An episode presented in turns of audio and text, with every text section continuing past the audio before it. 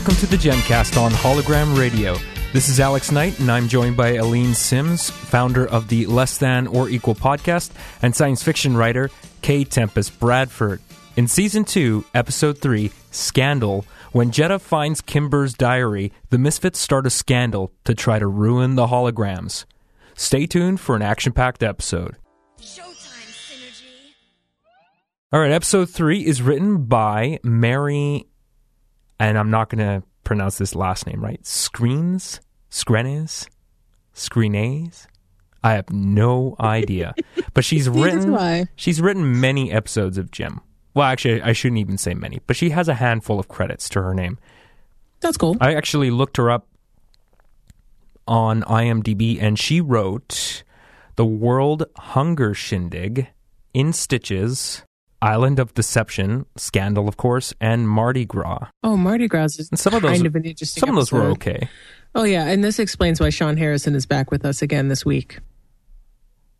Hi, Kimba. Oh my lord! Teen in quotations idol. Yes, yes, Sean. You only look twenty five. the. The fact that they keep calling him that, I'm like, why? How is that? Yeah, we joked about that actually the first time he made an Right? appearance. We're like, what, are you idle 14s? Because you're not a teenager. He's not a teenager. Well, we open with Jem and the Holograms arriving in beautiful Venice Beach, California. Raya is to make her debut interview appearance with the rest of the holograms on Harriet Horn's TV show. Terrible name, by That's the way. awful.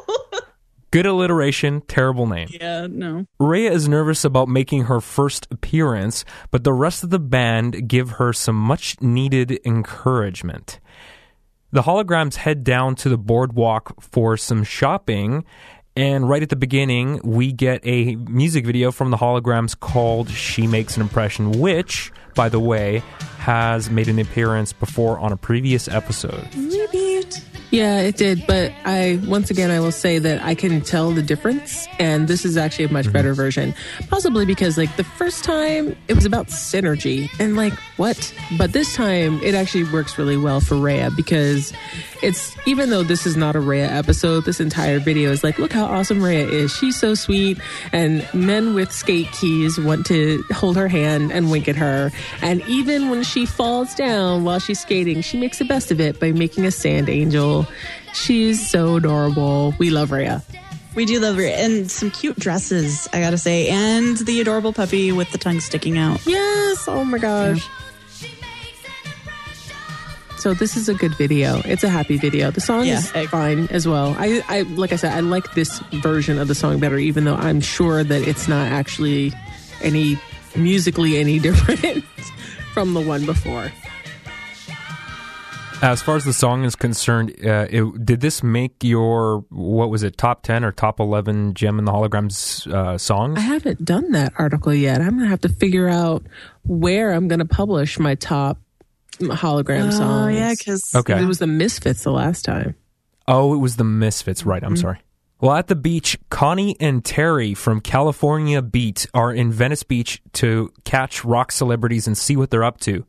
Whilst they're waiting for the Misfits to arrive, they ask for Sean. Before Sean heads off to do an interview for California Beat, the holograms show up and he greets Kimber. Raya is impressed that Kimber knows Sean, the British teen idol. with just- that, Indeed. that was he wearing like the the the I don't even know like the projector reel things on his lapel last time. I, yeah, I don't You know. know I I mean? I noticed a those great things on the. pro- Okay, I noticed that too, and I was like, "This is super distracting." Because what kind Right. of jewelry is that? I don't even know what that thing is. Is that a teen idol? Is, do that is that what British teen idols wear? I have to say, that, Maybe, maybe back in 86 or 87, whenever this episode aired, perhaps. Ah, I don't remember that, but okay. I mean, also, I just Let's just roll with it. I- roll with it, I still love that that Raya uses his entire title. You know, British teen idol Sean Harrison. Hello, Kimba. Oh God. Oh, God, oh, Terrible. Terrible. I'm, but I'm glad to see that Sean has gotten his British accent back because the last time we saw somebody who looked like Sean who was dating Kimber, he talked a little bit different and his name was Jeff. Kind of reminds me of Dick Van Dyke uh, doing trying to do a British sort of Cockneyish accent. Well, he You know, I was just waiting for for Sean to say chim chimney chiroo. he does Start- sound a little bit like. Bert from from Mary Poppins. It's true, but that's not a Cockney accent. No, what Jetta, Yeah, whatever. what Jetta is attempting is a Cockney accent. This is just okay. I mean, there's there's many, there are many accents that come from the British Isles, but this is not. I'm it's not Cockney. It's Ignorant. I think it's like I don't know. Anyway, I can't identify it.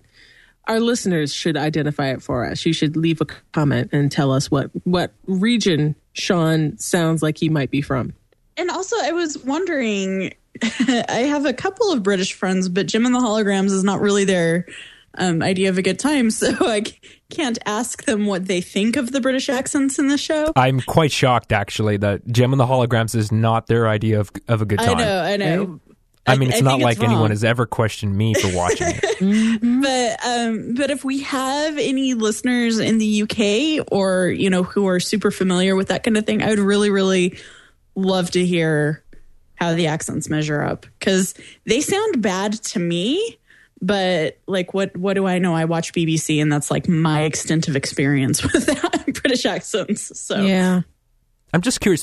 Do you think maybe it sounds bad to us? And I actually I gave this some thought this week, but I'm almost uh, okay. Well, I'll just speak for myself. But I'm almost thinking maybe it the accents sound bad to me because I'm so used to a certain accent that is maybe common. Like we we tend to hear some more of the, more of like the sort of like upper class like London type accents. But then maybe if we hear more regional dialects, it kind of sounds almost exaggerated, even though maybe it isn't. that could Well, be I mean, yeah, but I the, I don't think that Sean's accent is actually exaggerated. So I, I don't know because like I No, I feel like Not as much as not Jetta's. Jetta's, but as I said, I thought the Jetta's accent was totally normal until a British friend of mine was like, "What is that?"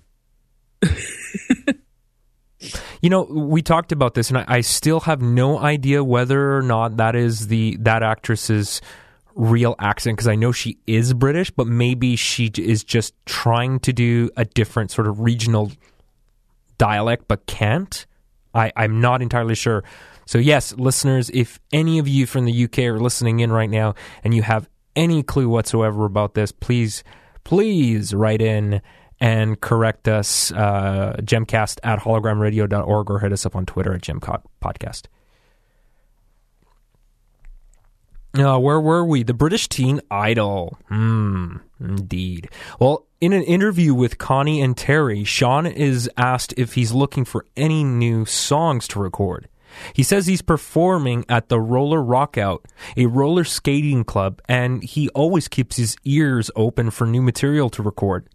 Suddenly, things are interrupted with a raucous noise, uh, which is coming from further down the beach. And of course, who else can it be? It's the Misfits on dune buggies, so Justin kicking up some sand. when that started, Justin was like, "Oh my god, can that be the Misfits? Oh my god, it totally is the Misfits."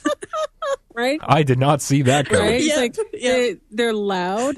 Uh, they destroy a bunch of people's stuff. They disrupt everybody's day, and they don't care. So Yep. yeah, it's the Misfits, and it's Tuesday. Right. I mean, because, eh, you know, when they were writing this episode, I mean, I don't think any of the writers would have pitched, how about if the Misfits show up in electric powered uh, scooters? No. Like at t- like 10 miles an hour? No.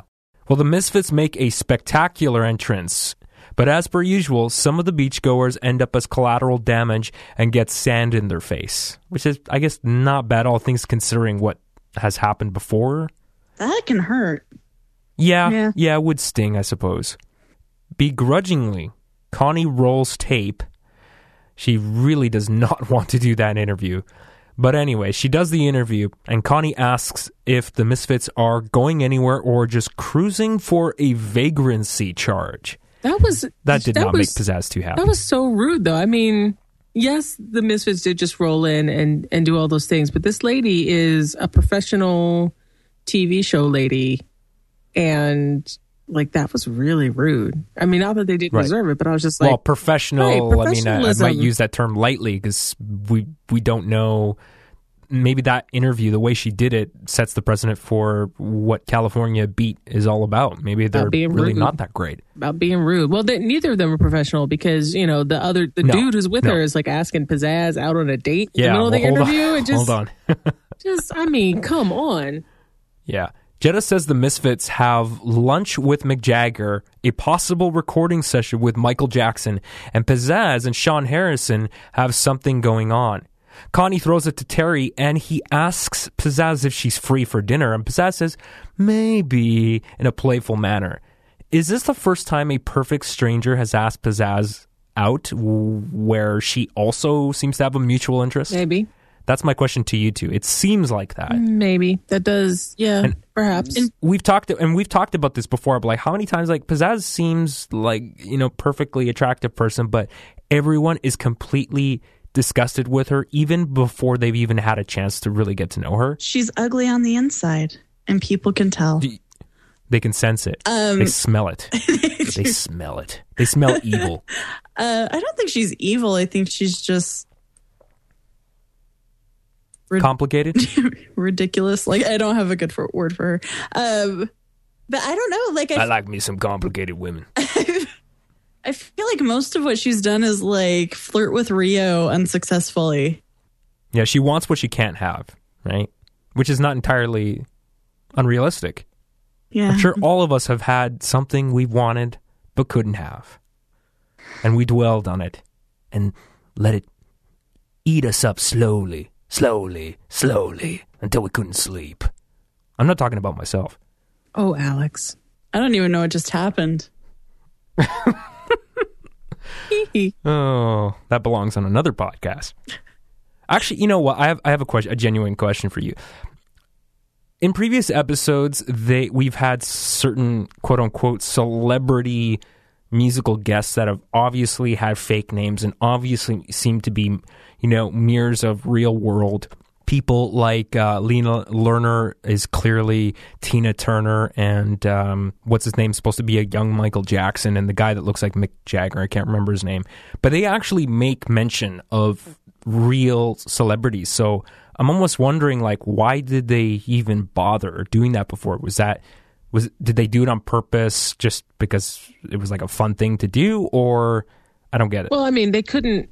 They probably are not allowed to actually make characters that have the name of and the likeness of real people. ah, you know, like right. it's parody, so they can do what they want. can- but it just. right, so you can make a passing mention, but you can't have that like Right. someone make an appearance. But although I, I was like, why doesn't Jetta say, oh, they're going to have a recording session with Ron Cox, who is the Mick Jagger in this world, and Lena Lerner? I, I, yeah, because like when she's like Mick Jagger, Michael Jackson, I was like, they don't exist in this world, mm-hmm. Jetta.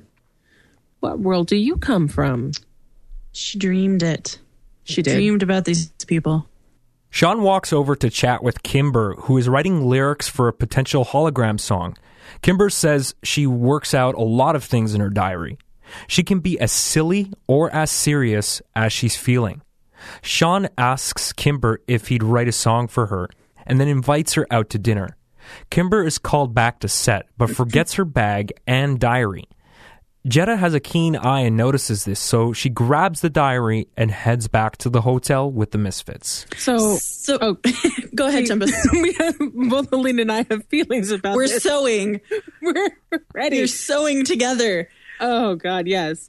But it's okay. So if if there was ever any indication that the show is for nine year old girls, it's the fact that Kimber writes stuff in her diary, and I actually have zero complaints about that because when I was a kid, I had a diary too. Mm-hmm. But can we just talk about what Sean just did? Because once again, we blew past. He got down on one knee. Yeah, I was I was wondering what was up. It was like you haven't seen each other in a while. Like what what are you doing? Right. Well, you know, th- he's a big baby. He's been standing all day, you know, grueling over interviews, and you know, he's just he was just resting his back. Uh-huh. He gets down on one knee, and then Kimber's all like, and then he's like, "Will you write a song for me?" And then she reacts as if he just said, "Will you Mm, marry that's an me?" interesting observation. because she lost it. She's like, "Yes, yes, I'm gonna write a song for you." Ah, That's f- ah, ah, ah. This is why she got a diary because she lost her mind. She has no chill. Kimber has no chill. No. This is true. This is why I love having the two of you on this show to to provide a different angle, a different perspective. Because when he went down on one knee, I had this like passing thought, that, well, that's really strange. Why is he doing that? It absolutely did not occur to me that that's like something most people do when they do a traditional wedding proposal, Yeah. Uh, or like you know when they ask someone to marry them. So it did not occur to me at all. I was totally clueless. So thank you for bringing that up. Yeah. And I wanted to bring up that I, I actually really loved uh, hearing Kimber talk about her diary and like that it was okay to be silly and okay to, you know, like, like you don't have to act a certain way or write a certain way. It's, it's about you and your feelings in the diary. And it was actually kind of affirmed later on, which we'll talk about when stuff gets out and the holograms are like, well, this was your place to, to process your feelings and that's okay. You know, we know that, that, you weren't, you know, being mean. You were just, you know, dealing with your own stuff. And I really, really liked that message about this episode. I like, this is my favorite episode so far. I bet you there is a passage in Kimber's diary that none of us have heard that goes something like Dear Diary, Sean is so dreamy. He says he's a British teen idol, but he suspiciously looks quite a bit older, and I'm thinking he's just trying to get into my pants. And what is up I with wonder that if maybe his- I can sneak into his jacket pocket and grab his wallet and check his ID. Until next time, diary. Indeed. Yeah, that's. I'm sure that that is actually a literal diary entry in that diary. Yes. Okay, so I read some of those, and I'll we'll talk about that later too. Jem and the Holograms are interviewed by Connie and Terry for California Beat. Jem announces they'll be on the Harriet Horn show, and Raya is asked how she will feel when she's quote unquote barbecued by Harriet Horn, the queen barracuda of gossip.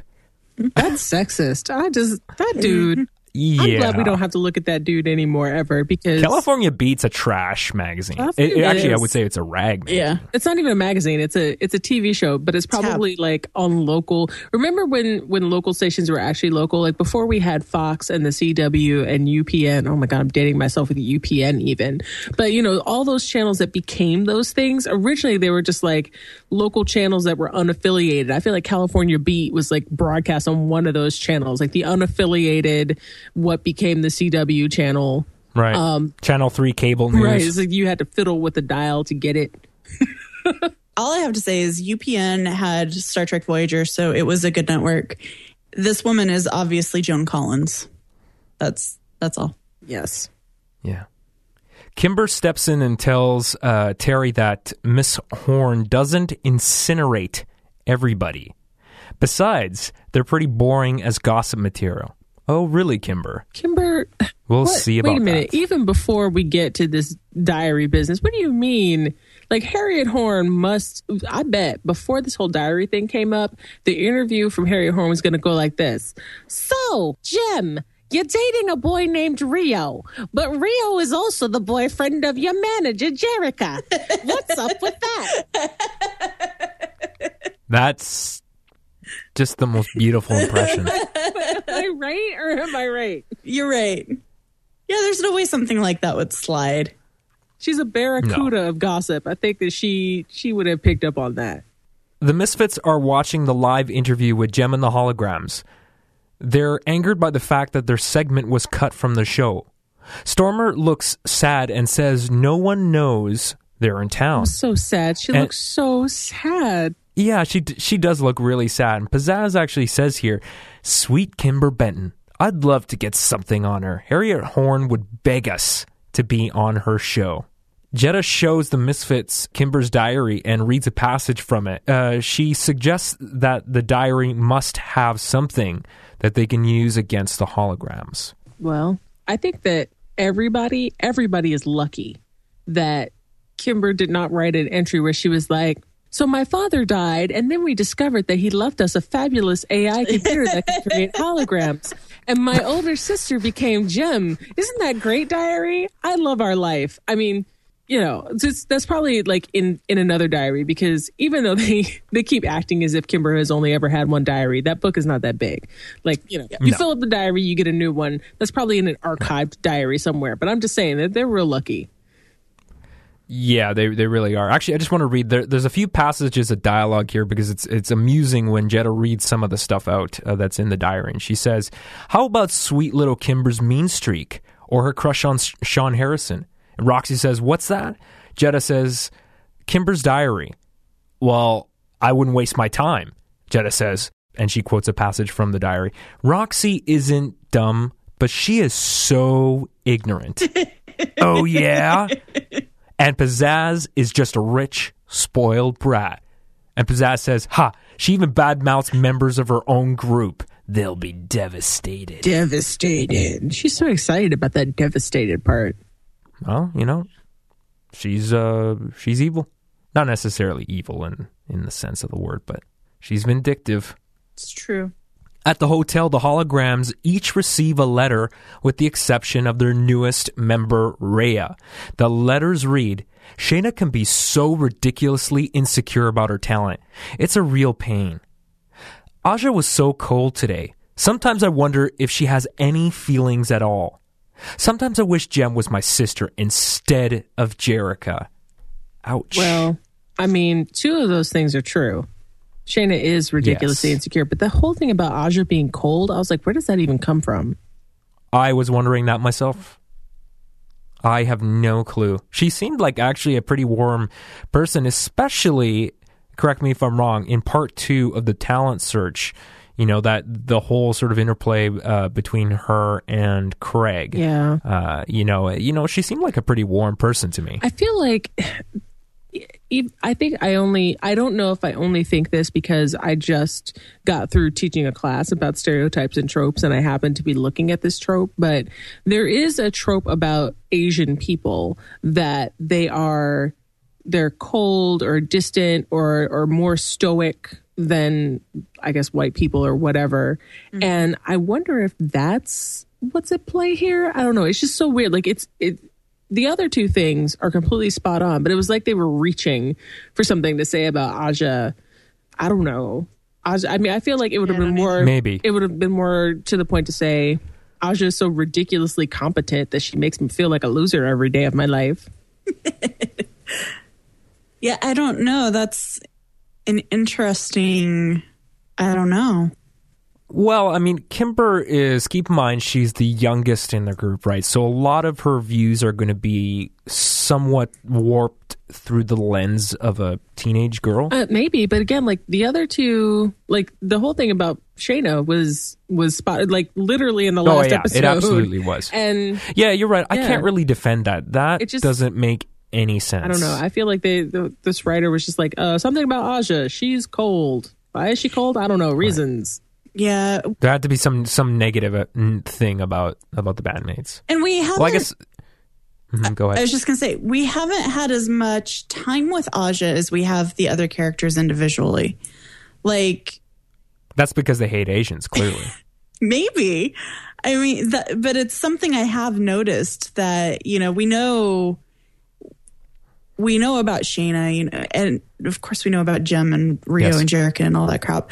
And there's been a lot of focus on Kimber, but uh, you know, at this point, I think that Raya's had more.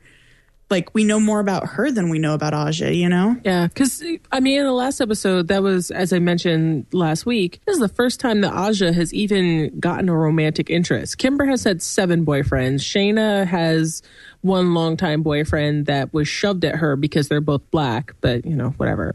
And then of course there's whole there's Jerrica and Jem's whole thing. But Aja she hasn't gotten to do the boyfriend thing up until like just now. The only other thing we kind of know about her is that she speaks Chinese and might actually be Chinese or Chinese American, but we don't know a lot about Aja. It's true. We do know that she now rocks a ponytail. That was a sleek, sleek ponytail. Yeah. I, I did not even notice the ponytail. Of course you didn't, Alex. Of course you didn't. I'm sorry.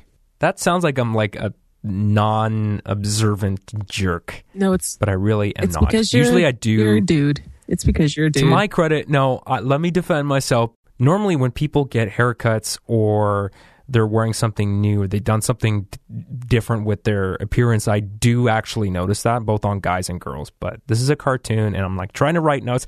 Just shut up, damn it.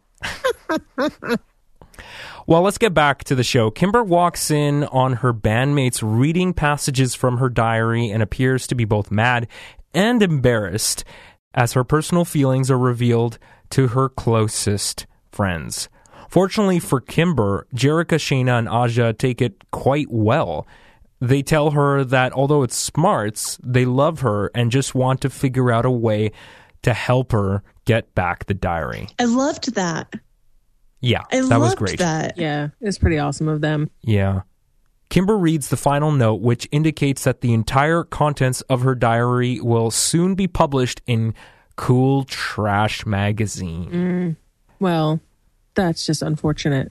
But it's okay because her sisters and her best friends are going to stand by her. Because, yeah, I agree with Aline. It's really great that they immediately, like, Jerka even says, she's like, we're not going to worry about that right now. That is not what is important. What is important is getting your diary back and, and figuring out what's going Yeah. on. And, you know, it's the, we, we have talked like in the last couple of episodes about how the holograms are all terrible friends.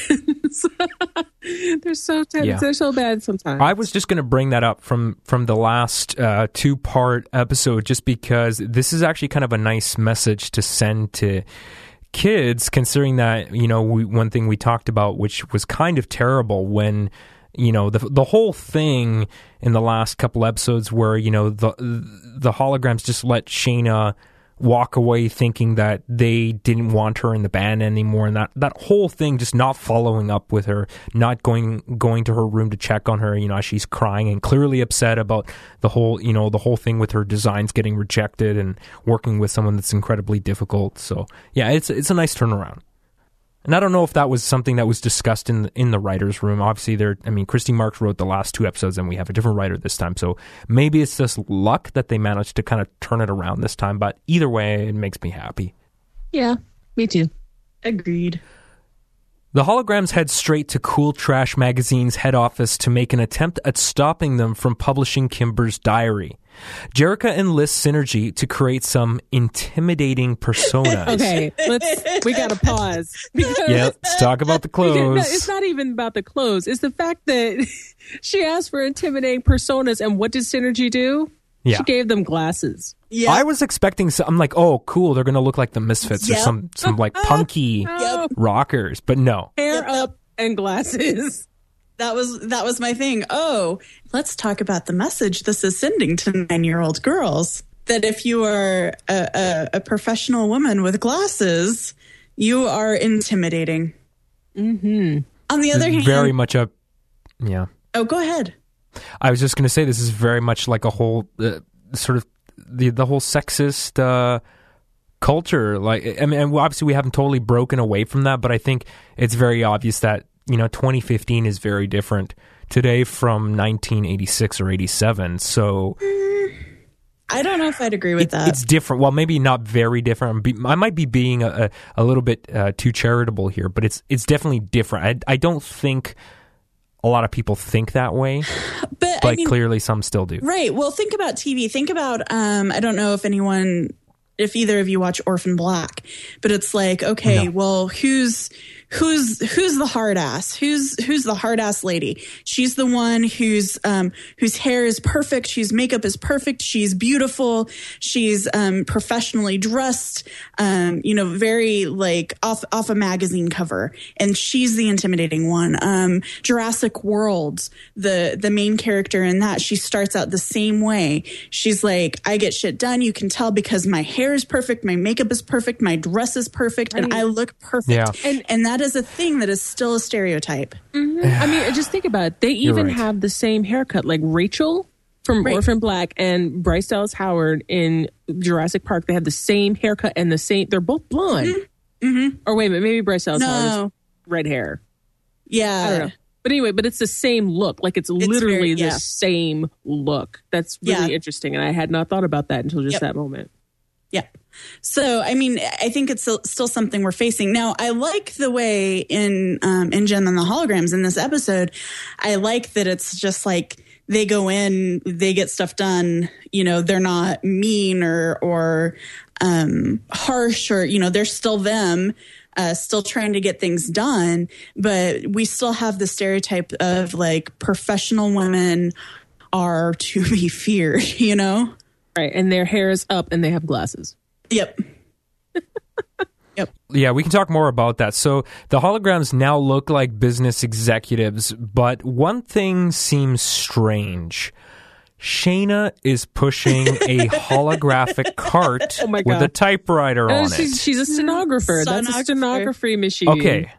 Okay, hold on. Yeah. I know what her role is, but holograms are simply illusions and not solid matter as established previously on this series. So how could she realistically pull that off without anybody noticing? Okay, well, she's got to make it look real. The hologram just can't be floating in front of her while she walks because that's Right. going to raise a lot of questions. And I, I don't know, like, we've She does established. hold it. She does look Yeah. like she's holding it, and then she uses it. She's typing mm-hmm. on it because the guy's like, "What are you doing?" Right. But we have established that Synergy seems to be aware of what's going on in a really creepy way, kind of. Um, so, it, it, I mean, I don't think it's outside the realm of possibility that Synergy's like, oh, I can see that she's doing these hand thingies. Um, I guess it needs to look like papers Yeah. coming out of there. Um, My yeah, I think the only way to really, I mean, s- explain how that stuff works is obviously the earrings have holographic projectors in in there. Uh, to be specific, micro projectors. Obviously, we know that that's been established, but I would think that.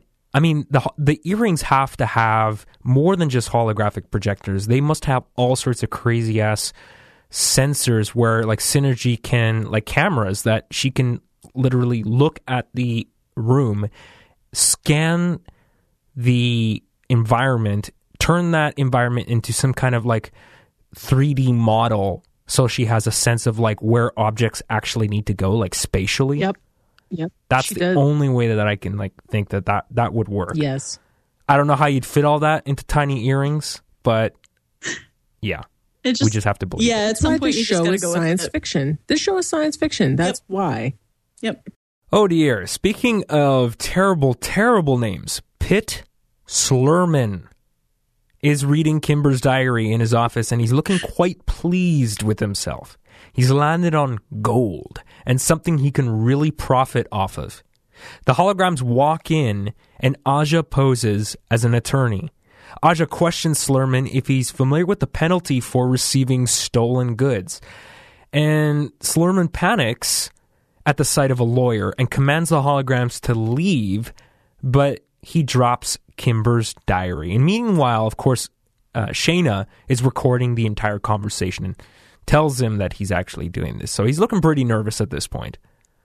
So, first of all, what could possibly have been in this diary that can make him go, "Gold, this is gold"? I mean, I I have negative feelings about my friends sometimes.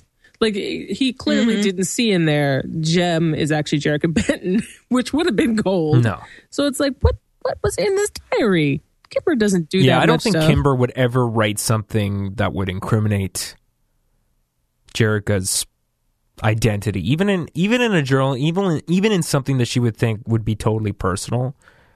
I would think that she's not, you know, that she's that she's smart enough not to Well, do I mean, something. clearly not because the Misfits read it all and they didn't see that in there. But I mean, it's just it's Right. just weird. I'm just like, what what could possibly be in this diary?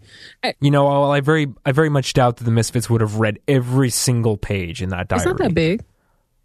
Uh, it looked reasonably thick. And it, looked like a short novel. and it was only like maybe three quarters of the way through. I mean, if if it was even consistent, I guess I wasn't paying that much attention.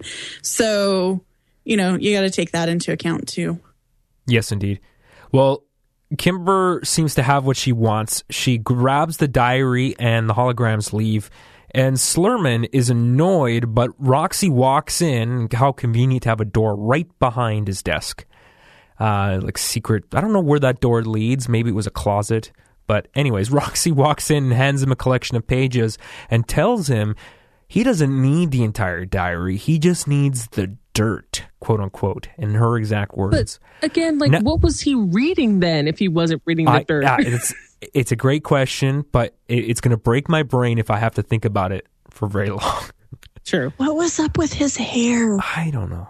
I don't His think hair? we can even deal with his hair because his hair was just What- a what was wrong with his it was just a trifling was- mess. It was crazy. Oh, well, he works at a trash magazine. His hair's trashy. Maybe he's a Wow. dumpster diver. I don't know. Now all he needs is an interview with Sean Harrison, and he'll have, quote, a real scandal for cool trash. By the way, people, trash is not cool. Oh, come on. It's an annoyance. There's sometimes cool trash. Come on. Come on.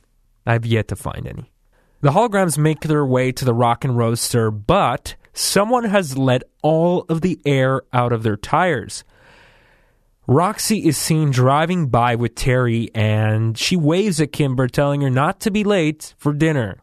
And apparently, Kimber was supposed to meet Sean for dinner over an hour ago, and uh, she believes that he'll think that she stood him up, which is totally understandable. Over an hour late, yeah, that's that's not so good. No. Don't tell Rio. yeah, no kidding. At the restaurant, Sean grows concerned and tries to make a phone call to see where Kimber is, but he's rudely interrupted by the Misfits and Pitt Slurman. Pizzazz and Jetta pose for a picture with Sean, which they hope will implicate him in a scandal to be published in Cool Trash magazine. And Sean pushes Pizzazz away and angrily tells off Slurman that he doesn't give unscheduled interviews. Slurman asks Sean uh, a question in the hopes that he'll say something provocative that can be used against him, and Slurman records the conversation. Which, by the way, I just have to give credit to to Pitt Slurman for editing that conversation in real Right? time. That's damn impressive. It's so Impressive. On- impressive. on a tape recorder too. I, I've just pulled a little piece of dialogue here. Slurman says, "Sean, just give me a little something. In my opinion, Kimber Benton is just a flaky little girl. What do you see in her?" And Sean says, "I could care less about your opinion. She's a child in spirit, but she's a child in spirit, but her work is quite mature." Okay, so look, if she's a child in spirit, why are you trying to bang her, Sean? You've been trying to bang her for a year. Maybe that's his thing. For a year. She's a child in spirit? What is wrong with you? I know that they keep saying that you're a teen idol, but you are not a teen, and she is not a child, and none of this is okay. None of it. Yeah. Yeah.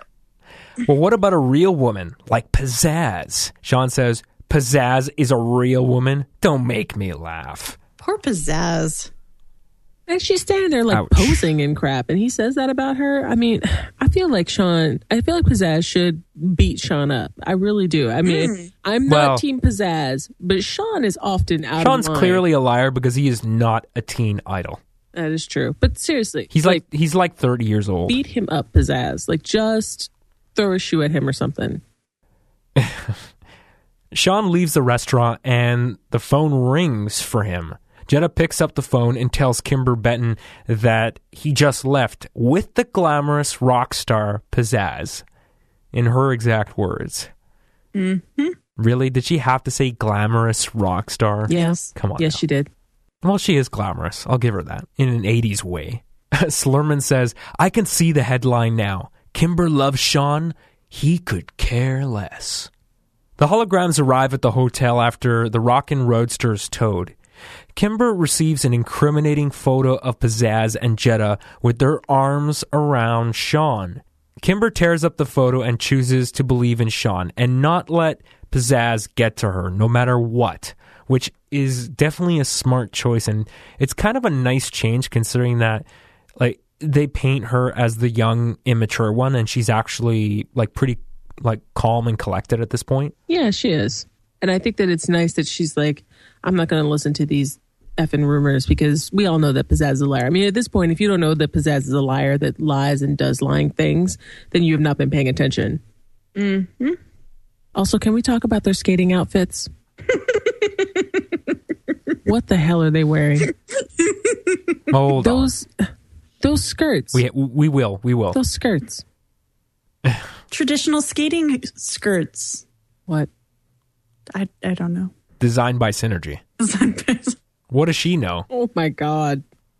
Synergy was designed by a dude. Remember that? Oh my god, that's exactly why their outfits are terrible. No, no, Shana makes their outfits. Like Syn- Synergy Okay, might but project not- them, but Shana Oh, designs okay. them. All right. Fair enough. That sounds plausible. Later at the Roller Rockout Club, Sean finishes up a set. A man walks over to Harriet Horn's table and whispers that Kimber Benton is being cool trashed, quote unquote, and tells her to pass it on. Sean exits the stage and notices Kimber and tries to call her attention, but the Misfits show up and decide to add some spice to this roller drama. Oh my god. And Pizzazz claims that Sean and her are good friends. Yeah, I'm sure, Pizzazz. Mm-hmm. But we now get a Misfits music video called I Love a Scandal, and I bet Tempest has some things to say about it. I love this song. This is I on do my too. top 11. It's a great song. There's even great choreography in this song. Like the Misfits are, it's hard to dance in roller skates, and they do it. They do some dancing in those roller skates. And then, like, Pizzazz even pulls a move that makes me think that, like, essentially what Pizzazz is doing right now in 2015 is that she is in roller derby because she just like rolled down that little ramp and shoved Kimber to the ground. And I was like, oh, that's a roller derby move. That's amazing.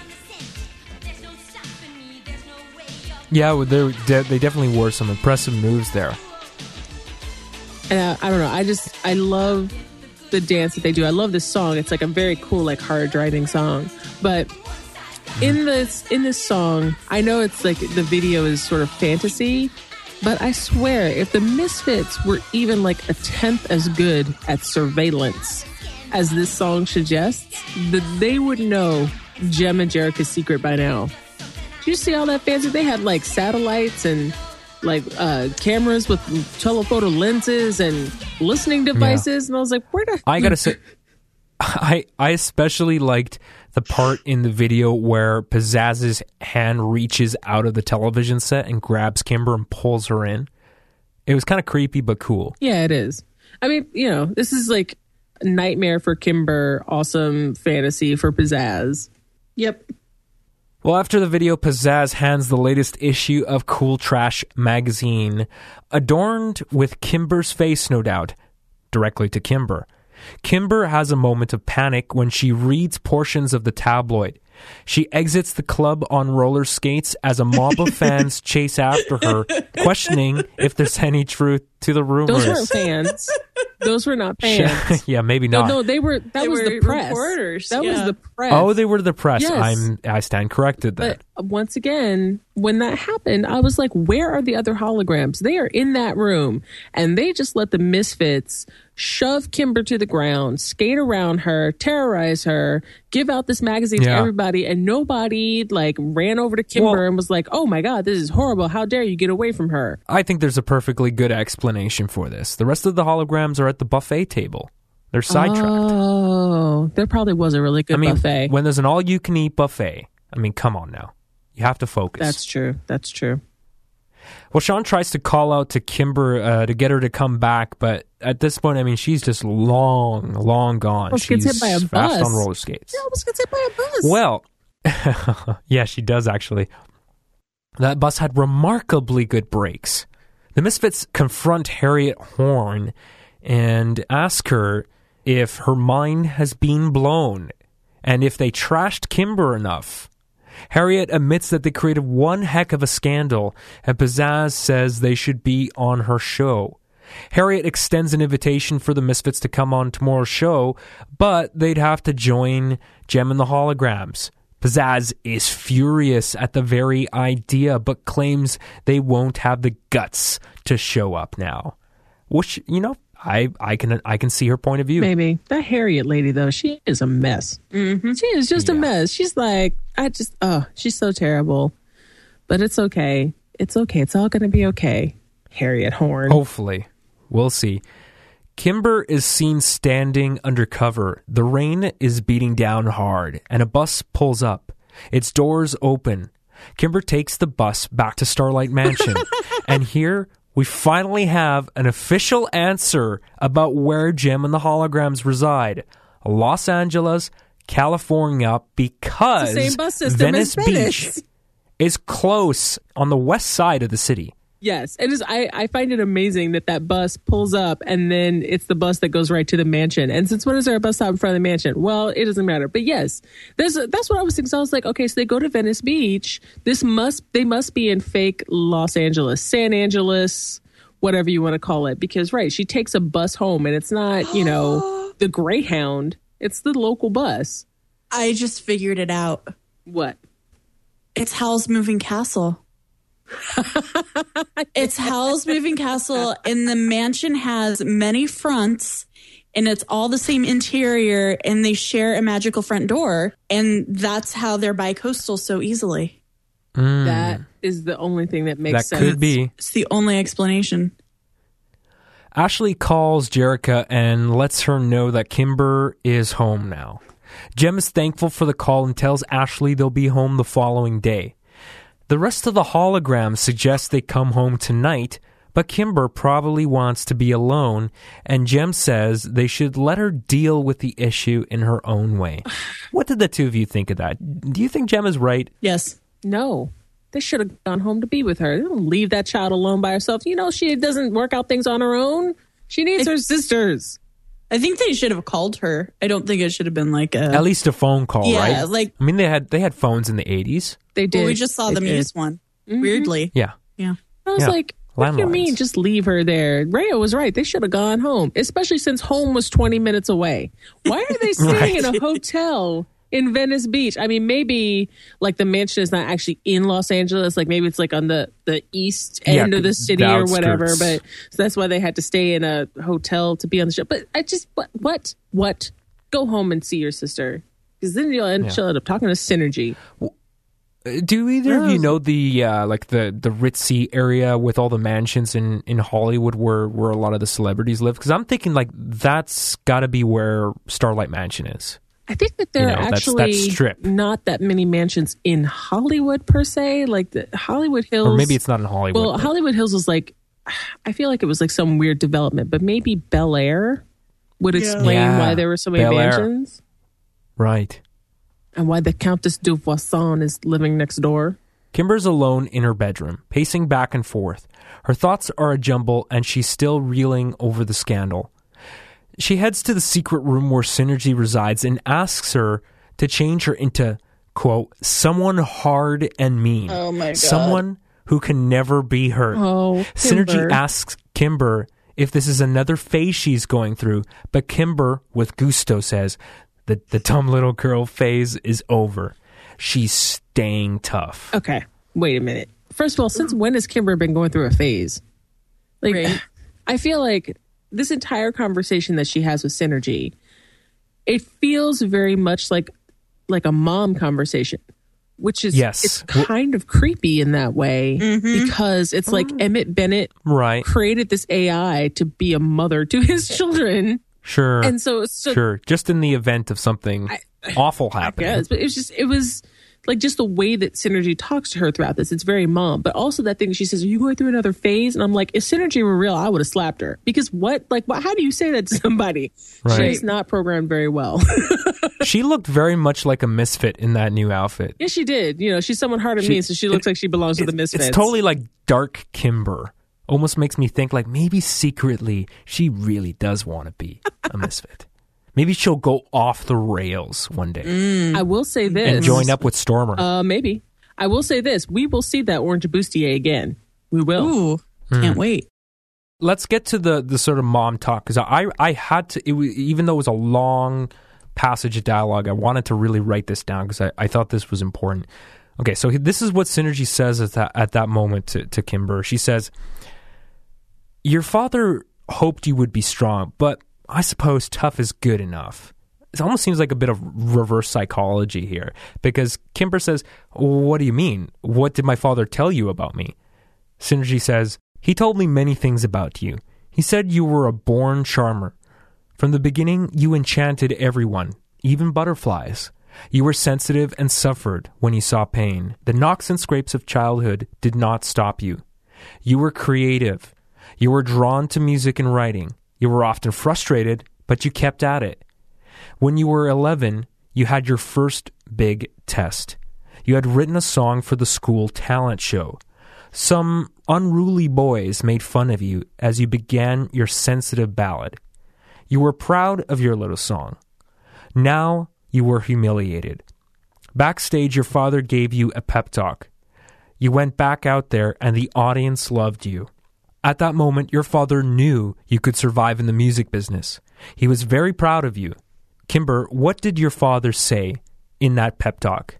And Kimber says, he said, be true to yourself, believe in your song, and give the whole audience a chance.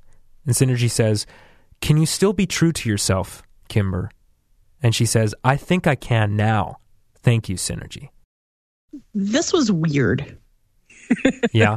Yeah, it was. But the one, okay, the only thing I'll say, I'll I'll nitpick is the part where she says, "You began your sensitive ballad." But she was 11. Ah. of course, it was a sensitive ballad. Well, yeah, but it, it seems so superfluous. Like, okay, well, why you, you don't No. even need to say sensitive? Okay, well, kids it's a ballad. made for kids, made for kids. Mm-hmm. Um, but also, why was Synergy like laying on her side as she was talking about all of this? Like, right. that like, was weird. Weird invisible couch. right? Well, you know, digital bits get tired too. Okay, all right, I guess whatever. Um, in the air, but okay. And then, Right. and then, like we have this flashback, and it's just like this this narration, like just just so just this monologue, and it just Yeah. went on and on, and I was just like, Right. Uh, what is Kimber and Jerrica's father's first name? Emmett. Emmett, right. His face is obfuscated once again. He's just in the shadows. Actually, you did get a side profile, sort of like a sort of back from the, the camera peering over his shoulder, but you, you never get a look at his face. Yeah, I don't know why they did that. That's weird. This whole thing, especially since like I feel like what's happening is is that Kimber is being oversold as the sensitive one. From the beginning, you charmed even butterflies. Like what? Come on. Right. But but basically, I mean, I, you can see what Synergy's doing. She's trying to to uh, pre- impress upon her that being sensitive and kind um, is a virtue, as you know, even though it, it might mean that she might get hurt. But yeah, it's it's all really weird. Like I said, it's it's as if Emmett Benton programmed her to like give a mom speech, but it comes out kind of creepy and strange. Mm-hmm. Well, you know, it's it's advanced AI, but it's not flawless. I guess, I guess, but yeah, it's but it's what Kimber needed to hear apparently. Indeed. because then she picks up a shoebox. It's an entire mansion. They have a mansion, but the only writing implement she has because she left her diary at the hotel is a shoebox. I'm just disappointed that uh, Dark Kimber's outfit is no more. we'll see it again. I told you. We will see. Okay. Uh, We will see it I'll again. believe it when I see it. I believe Tempest. I don't need to see it. Yeah. Yeah, you're right. I should have more faith in her. Kimber, feeling like her usual inspired self, begins writing in her diary. The following morning, the rest of the holograms arrive, and Raya finds Kimber asleep over her diary. Wait, wait. Over the She ha- shoebox. This sho- that is a shoebox that she has, Alex. That's not her diary. It's a shoebox? Mm-hmm. That's what I said. Oh, God. And she's It's the like, I lid. wish, I wish I had brought my diary. Oh well, here's a shoebox. Right, Why, okay. And also, like, first of all, why is the only thing that she has to write on the entire mansion a shoebox? And se- second of all, why is there a That's shoebox question. in that room? I don't know.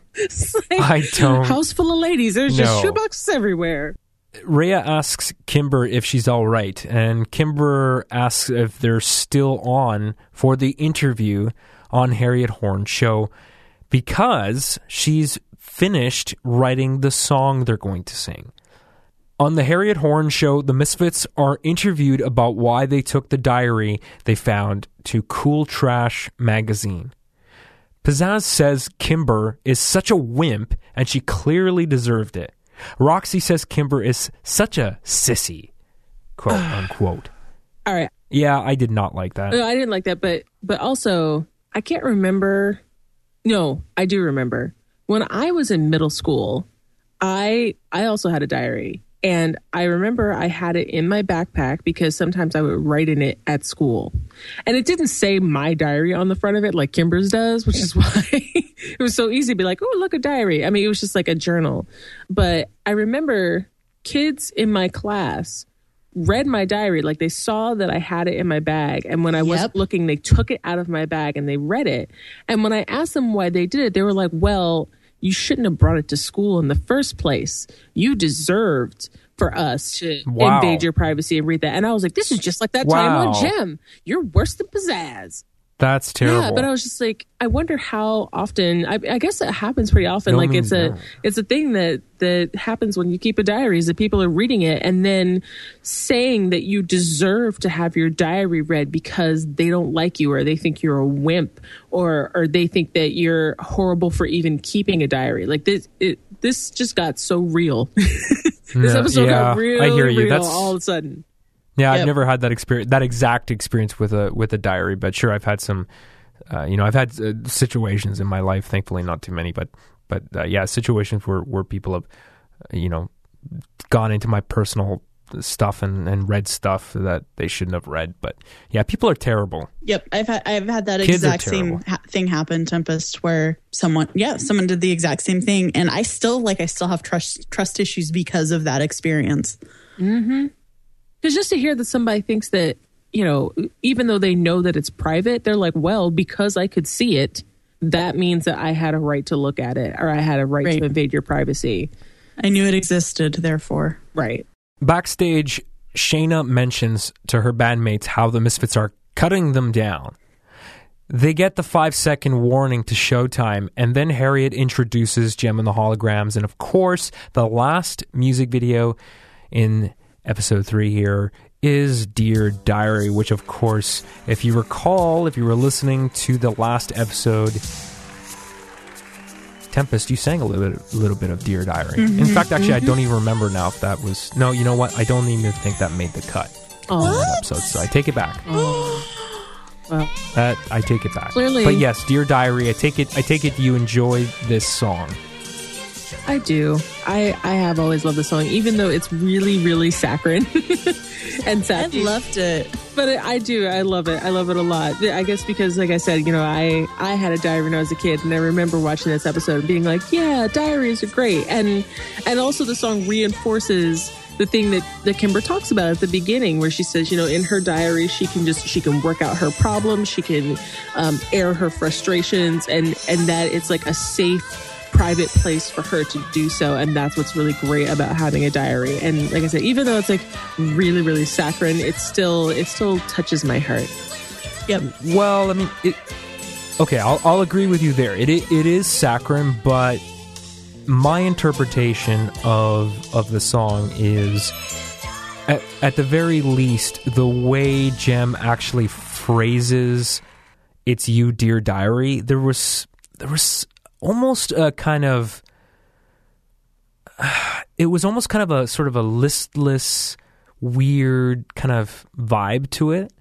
Sort of, kind of, kind of creepy and sad i- in a way. That's that's what it felt like to me.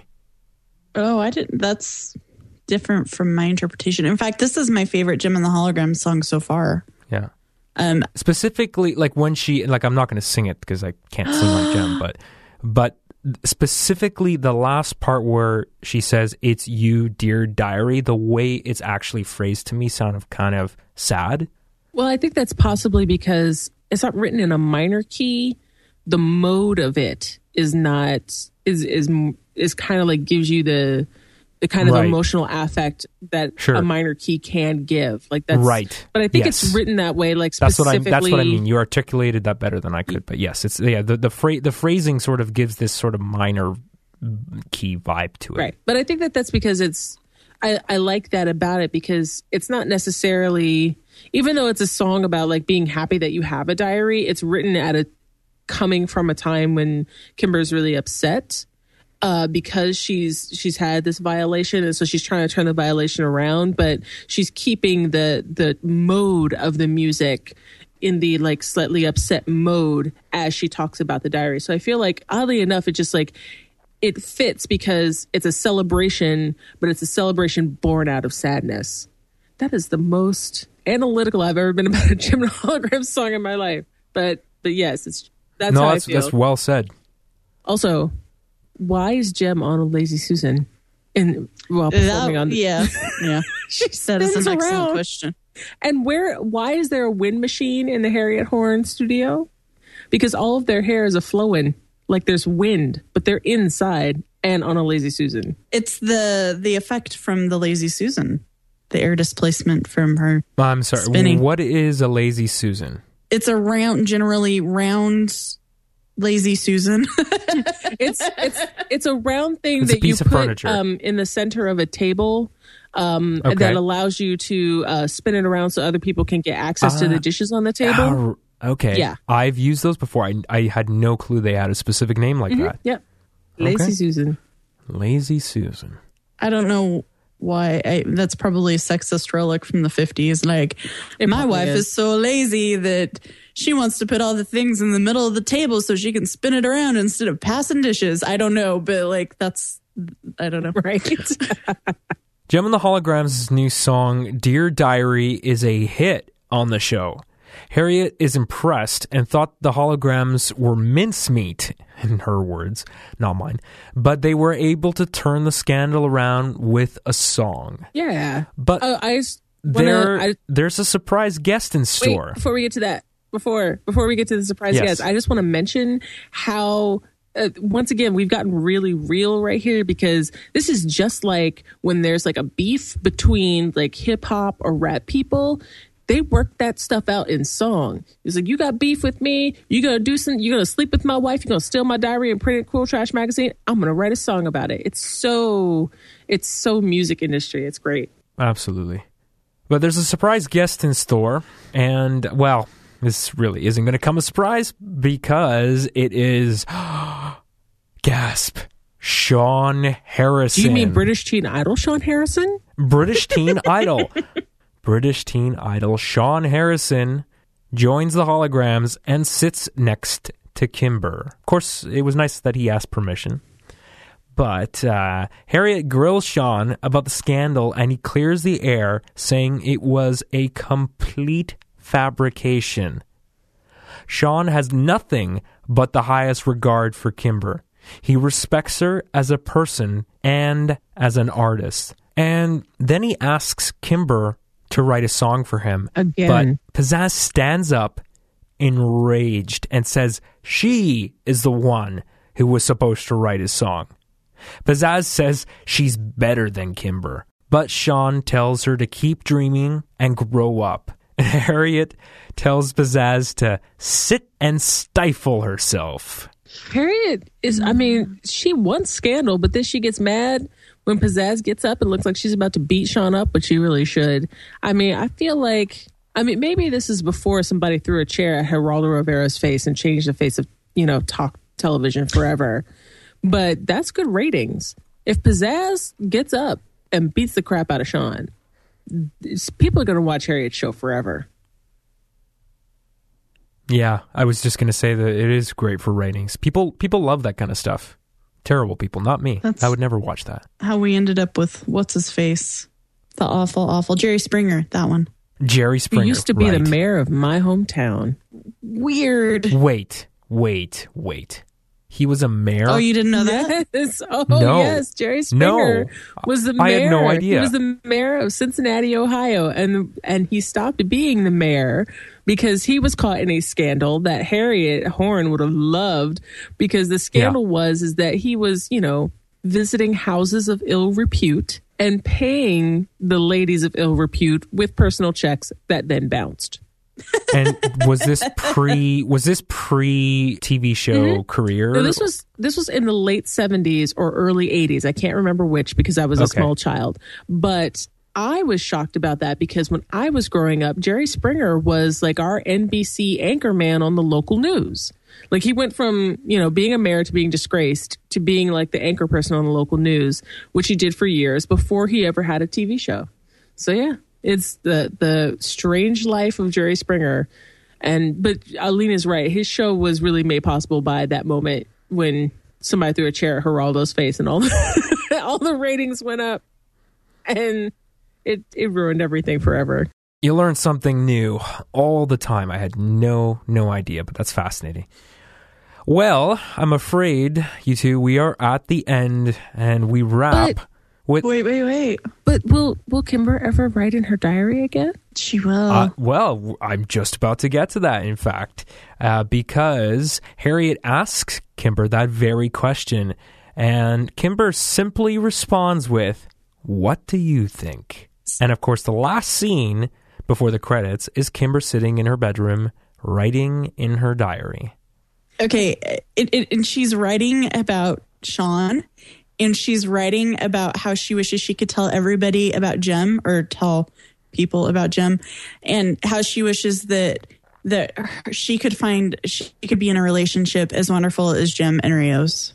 What is wrong with her? I That do is not know. a good relationship. I do not Kimber. know. Like And I'm I'm I'm sure there's gonna be a page where she's like, I stole Sean's wallet. and he's he's forty. He's forty, but I like it anyway. Well, I just I That was just keep next page. thinking, what about what is it? This poor child has never had a good relationship model to her because she thinks that Jem and Rio have a, or Jerrica and Rio have a good relationship, Right? and that is what sad. she is aspiring to. That is awful, and I feel so bad for her. Mm-hmm. I mean, it would have been better if she'd been like, I wish to someday have a relationship like Anthony and Shana's, because at least Anthony's not horrendous Right, and Shana's not hiding everything from him ever. right. Yep. Well, Kimber will turn out fine. I mean, she's got synergy as a mother, right? What could go wrong? What could go wrong? Well, we will see what goes wrong in Kimber's love life when we get to the episode where she almost gets married. Oh Lord. I love that episode. I love it so much. It is, I my heart. I can't wait till we get to that because it's so amazing. Next week, we're going to be doing one Jem too many. Oh my god, you guys! What could that be? Oh my god, you guys. So I use a scene from One Jem Too Many whenever I make my speech about how Jem, Jerrica, and Rio are actually in a poly triad, a polyamorous relationship. Because they're, uh, we'll get to it next week, but just I, I that episode. Oh my god, oh my god, I can't wait next week. But for now, please stay in touch with your hosts here on the Jemcast. You can find Aleen Simms on Twitter at Aleen. That's A L E E N. You can find her amazing, fantastic podcast, Less Than or Equal, on the Relay FM network. It's actually relay.fm forward slash LTOE. Did I get that right? Uh huh. Excellent. And uh, the occasional writing at Aleen's blog is alinemean.com, which is just a fantastic domain name. Thank you. You're welcome. And uh, the App Camp for Girls stuff, are you still involved with that? It's been a while since we've talked about it, so I thought I'd bring it up. So we have our app for sale now. It has all of the quizzes that the campers created in 2015, including my personal favorite created by the Regal Ocean Sloths, which element are you? That's the team that I led in the Portland or well, I, I helped guide in the Portland camp. And um, we are still on track to starting a Phoenix camp this coming summer. So I'm super excited about that. Great. Yeah, and everyone, uh, if you want to support a great cause, and of course you do, you should go straight to the App Store right now and download the App Camp for Girls app and support. I think it's only like a couple of bucks, right? so it's like a cup of coffee. Uh, yeah, in the US store, it's 99 cents. It's whatever. It 99 yeah. cents, people. It varies 99 cents. based on your country, but whatever that lowest Right. pricing tier is, that's that's what more it or less. Yeah, I think it might be a buck 99 in the Canadian store. Yeah, but, it could you be. know, currency exchange rates are fun. But yes, if you can part with a buck or two, you will be supporting an amazing cause. So please, please do that. And uh, App Camp for Girls is on Twitter if you want to follow them as well. And what's their Twitter handle, Aleen? App Camp, the number four girls. And of course, Tempest. All of her lovely writing and links to social media are available on our website at ktempestbradford.com, which will pretty much take you to the right place. It's kind of like a portal for everything you do, right, Tempest? Pretty much. That's how I designed it. So people just go one place and find all Awesome. the things. Yep. And of course, I'll just mention her Twitter handle, even though it is on her website, because everyone's lazy and you can just follow her right now. It is Tiny Tempest. Yes. And you must follow me because every Wednesday I do the Jem rewatch, which is mm-hmm. like, you know, me preparing for recording this podcast. I rewatch Jem and I'm snarky and I type things and people are like, that's hilarious. And then I talk about how my my biggest joy in life is making Aleen laugh on this podcast. So I like have to set my jokes up ahead of time and then Oh, that's what it is. You're Yeah. practicing. I practice because it's just such a joy. Whenever I can make her laugh Yeah. so hard she can't breathe, it is like, yes, my life is fulfilled. I love those two. I got to say, those are entertaining. Actually, this podcast is very much kind of like a open mic night for you. That's right. Yep. Yes, it is. Got to get that practice. I want to mention one thing though. Go ahead. because so I know that a lot of you out there who are listening, you're like, that was just so funny. And I'm like, yep, I'm hilarious. But the other thing I do, uh, or the other two things I do is like, I do a lot of media criticism, which you can see some of that on my website. And I also teach. I teach a class. And so if you're a fiction writer, you should check out the classes that I teach, which you can find out about on ktempestbradford.com. But it's all about like learning to be a better writer and learning to write better characters and being awesome and all that good stuff. I teach it all. I teach some. I teach. You teach us all. You school us all. And of course, if you want to follow my stuff that I do, my writing is on zero distraction.com. I am zero distraction on Twitter as well. And you can follow the podcast at Jem Podcast on Twitter, Jem Podcast on Facebook to keep things simple and consistent. And if you'd like to support the show, which of course we very much hope that you do, visit hologramradio.org forward slash sponsors and click on one of those lovely Amazon links that we've set up for you. We've got links for Amazon UK, USA, and Canada. And when you click on those links, there's no change to your shopping experience. Yes, that's right. It's the exact same Amazon shopping experience. You have to do no added work except when you buy stuff. Everybody here gets a commission on the sale, which helps keep the show free because that's what we want to do. We don't ever want to charge for this this awesome show. Uh, you can also uh, reach us. Uh, there's an email address, jemcast at hologramradio.org, which is on our contact page. We've got a donation page set up there as well, which I would appreciate if you visited. Give a buck or two or whatever you feel comfortable with. Really helps us. There's also a subscription option. So if you're feeling even more generous, you can pay us a uh, sustainable rate every month, which uh, helps us uh, immensely. And uh, please take a moment to leave us a rating in iTunes. It only takes a sec to do that. Uh, in fact, speaking of ratings, uh, we received another stellar review on iTunes, and I just want to give a shout out to Sherry H from the United States of America. And she says, quote in the headline, nostalgia explosion. She gave us five stars and said, I have loved Jem since I was a kid, and now between the comic, heart, heart, heart emoji, the movie, sad face, and podcasts, I'm 10 years old again. Tempest is too funny, and I love her voice in my ears. Totally agree. Aw, thank you. Yay. Stay tuned for One Jem Too Many, but for now, show's over, Synergy.